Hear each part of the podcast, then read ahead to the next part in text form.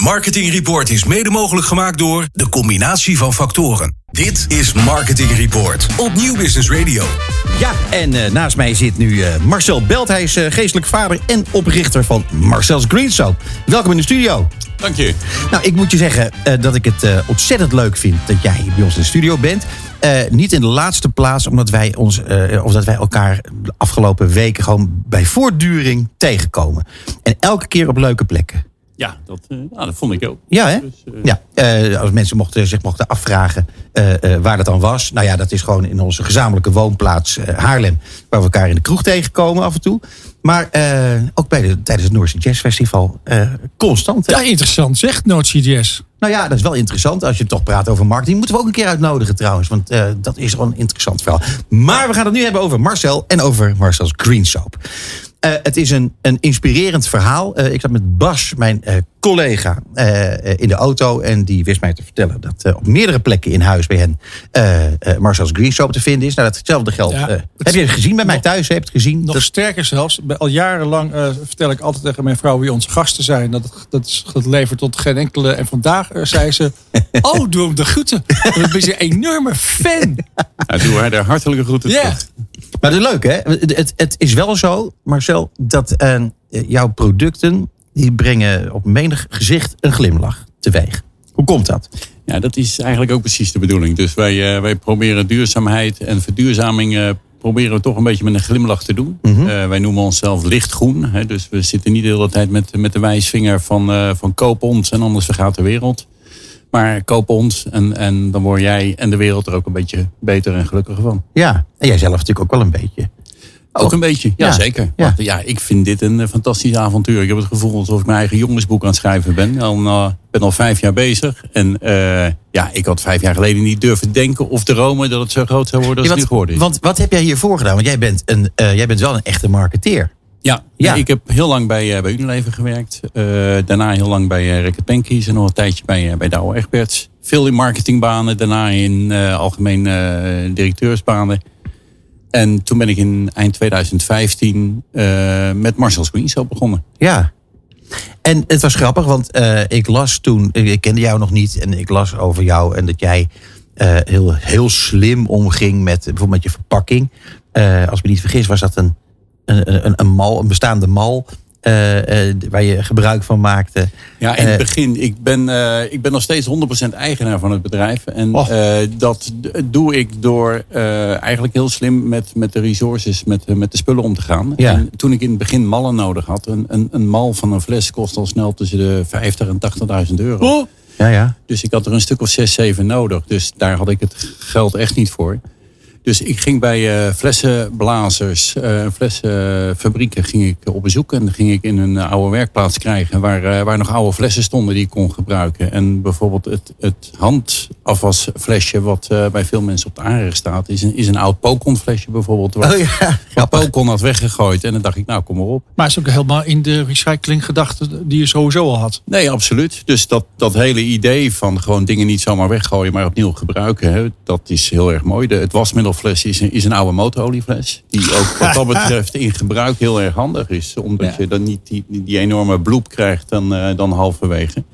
En uh, ik was de vijf, zes jaar geleden ook het eerste merk in Nederland... die eigenlijk alleen maar uh, gerecycled plastic... dus plastic wat al een keer bij een consument thuis is geweest... gebruikt voor, ja. voor alle verpakkingen. Dat is meteen een lastige vraag. Wil ik een eerlijk antwoord. Hoe vaak word jij in die week gebeld door Unilever-achtige bedrijven die zeggen we willen eens praten en we hebben heel veel geld? Nou, eigenlijk nooit. Maar, uh, Echt niet? nee, nee, nee, en dat, ik denk, ik ben daar nog veel te klein voor. En uh, ik zou er ook niet open voor staan in alle eerlijkheid. Dus uh, wij kunnen de groei die we nu maken, we groeien met zo'n 40 à 50 procent per jaar. Kunnen we redelijk goed doorkomen op, op de eigen manier. En waar ik bang voor ben, is als ik inderdaad een keer op zo'n gesprek zou ingaan Um, dan kunnen wij niet meer doen wat we zelf willen. En dat is eigenlijk wel wat het succes tot nog toe bepaald heeft. En dat... je, je bent lichtgroen en je, dat, dat vind ik fantastisch. Hè? Dus niet al te hard. Maar heb je toch ergens wel een berekening gemaakt dat wat jij nu doet, wat het, het maatschappelijk of het environment effect daarvan is? Of, of wat het oplevert in ja, iets. Ja, zeker wel. Wij kiezen, wij kiezen thema's uit waar we gewoon vol voor gaan. En één voorbeeld daarvan is bijvoorbeeld recycled plastic. Uh, wij zetten inmiddels op jaarbasis zo'n uh, zo'n 10 miljoen flessen op de markt. En dat is dus 10 keer ongeveer 40 gram aan plastic, wat niet zeg maar, uit aardolie gewonnen is. Dus waar niet uh, allerlei vaten olie uit de grond hebben hoeven te komen. Maar wat gewoon plastic is, wat al een keer bij, bij Tante Arnie in Rotterdam Zuid op de aanrecht heeft gestaan. En dat is zij netjes naar de plastic container gaan brengen. En vervolgens hebben wij dat in onze partnership met Suez en AVR en een aantal andere partijen hebben wij gezorgd dat daar weer een mooie nieuwe fles van gemaakt wordt. Dus dat bespaart gewoon 10 miljoen flessen per jaar om te beginnen. Ja. Ja, en wat wij vooral doen, want wij zijn natuurlijk ook nog maar een, een heel klein bedrijfje, maar wat wij vooral doen en willen doen, is, is de grote bedrijven inspireren. Dus wij, wij zijn ook heel open in de communicatie met, met een Albert Heijn, met een Unilever en met allerlei andere partijen over wat we doen. En wat eigenlijk onze ambitie is, is dat ze ons volgen. We willen impact maken. En impact maak ik niet door zorgen dat, uh, dat, dat Green Soap iets doet. Maar dat zeg maar, alle grote bedrijven vervolgens achteraan gaan lopen. Als je dan kijkt naar jouw uh, marketing. dan zie je dat jij best wel veel zichtbaar bent op tv. Om maar zo te noemen. En dan zie je ook dat je op een slimme manier gebruik maakt van ja, Marcel's Green Soap, dat ben jij. Hè? Dat is, het is jouw Green Soap. Dus je zit zelf in die reclame. Dat is vrij goedkoop te produceren, schat, schat ik zo eens ja, in. Dat, uh, dat kost niet veel, nee. Nee. Uh, is dat ook een bewuste keuze? Ja, absoluut. Ja, ik uh, wil zoveel mogelijk op tv zijn. En ik vind het dus zonde om geld uit te geven aan, uh, aan, aan het inkopen van media, dat proces. Maar ook aan het produceren van, uh, van tv-commercials. Ja. Ik heb heel veel verhalen en boodschappen die ik wil vertellen over palmolievrije producten. Over uh, het gerecyclede plastic waar we het net al over hadden. Over het feit dat we allemaal 100% vegan producten hebben. En dus ik wil heel veel filmpjes maken en heel veel boodschappen met mijn consumenten delen. Ja.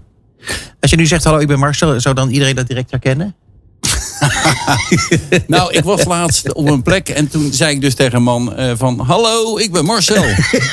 Waarop hij zei van ja, ja, ja, ja, ja. En jij maakt zeker green soap. Ik zei ja, dat klopt, dat ben ik. En toen, uh, toen moest je wel om lachen inderdaad. Ja, dat is ook grappig.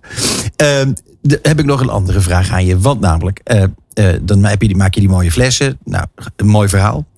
Maar wat ik weet van mijn gezin bijvoorbeeld die vinden vooral de geuren zo fantastisch. Ja. Hoe kan dat dan? Want ik bedoel, er zijn zoveel producten. En waarom springen die voor jou er dan uit qua geuren bijvoorbeeld ook? Hoe krijg je dat voor elkaar? Ja, ik heb samen met een parfumhuis hebben we een hele lijn aan geuren ontwikkeld. En dat doen we eigenlijk nog steeds. Elk jaar komen we weer met nieuwe geuren en nieuwe combinaties. En wij proberen daar zoveel mogelijk natuurlijke geuren en natuurlijke oliën voor te gebruiken. Om inderdaad ook echt iets te hebben wat, wat, wat dicht bij de natuur staat en wat natuurlijk ruikt. Dus niet iets als uh, Ocean Breeze of, of, of dat ja, ja. soort dingen. Maar gewoon ingrediënten die ook benoemen. Hè, zoals... Uh, uh, radijs of uh, sinaasappel en jasmijn of, of dat soort uh, componenten. En nu zeg je radijs, maar ruikt dat ergens naar? Ja, dat is een beetje, een beetje peperig. Ja, ja, oh ja? ja, ja, ja. Oh, grappig. Maar ik moet zeggen, ik heb daar een grote bewondering voor. Want wat ik net al aangaf, er zijn zo ontzettend veel producten in, in jouw segment. Ja. dat je dan zo ongelooflijk goed weet te onderscheiden. Nog even terug dan naar de, over onderscheiden gesproken, naar je tv-reclames. je bent ontzettend veel zichtbaar. Hoe uh, financier je dat dan? Want uh, veel reclame op tv, dat kost er ook een hele hoop geld. Ja, dat klopt. Nou, wij, uh, we, we groeien heel hard. En om die groei te blijven financieren, dat is een beetje het vliegwiel.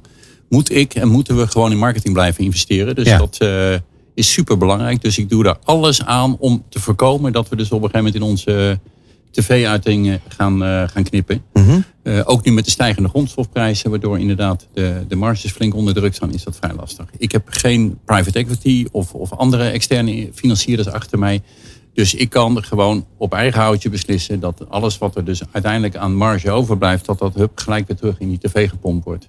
Wat ontzettend lekker moet dat zijn. Ja. Dat je als ondernemer kans ziet om, uh, om het allemaal in je eigen beheer te houden. Ja, ik denk dat dat super waardevol is. En ik denk ook dat, dat en dat zei ik eerder al, van uh, uh, het succes wat er is. En het feit dat we gewoon beslissingen nemen die vanuit bedrijfseconomisch of uh, winstoogmerk misschien niet de slimste zijn. Dat als wij vinden dat dat een goede beslissing is, dat we die gewoon kunnen nemen. Ja. Wat, wat, hoe ziet de toekomst eruit, Marcel? Eh, wat, wat, wat, wat zijn je plannen?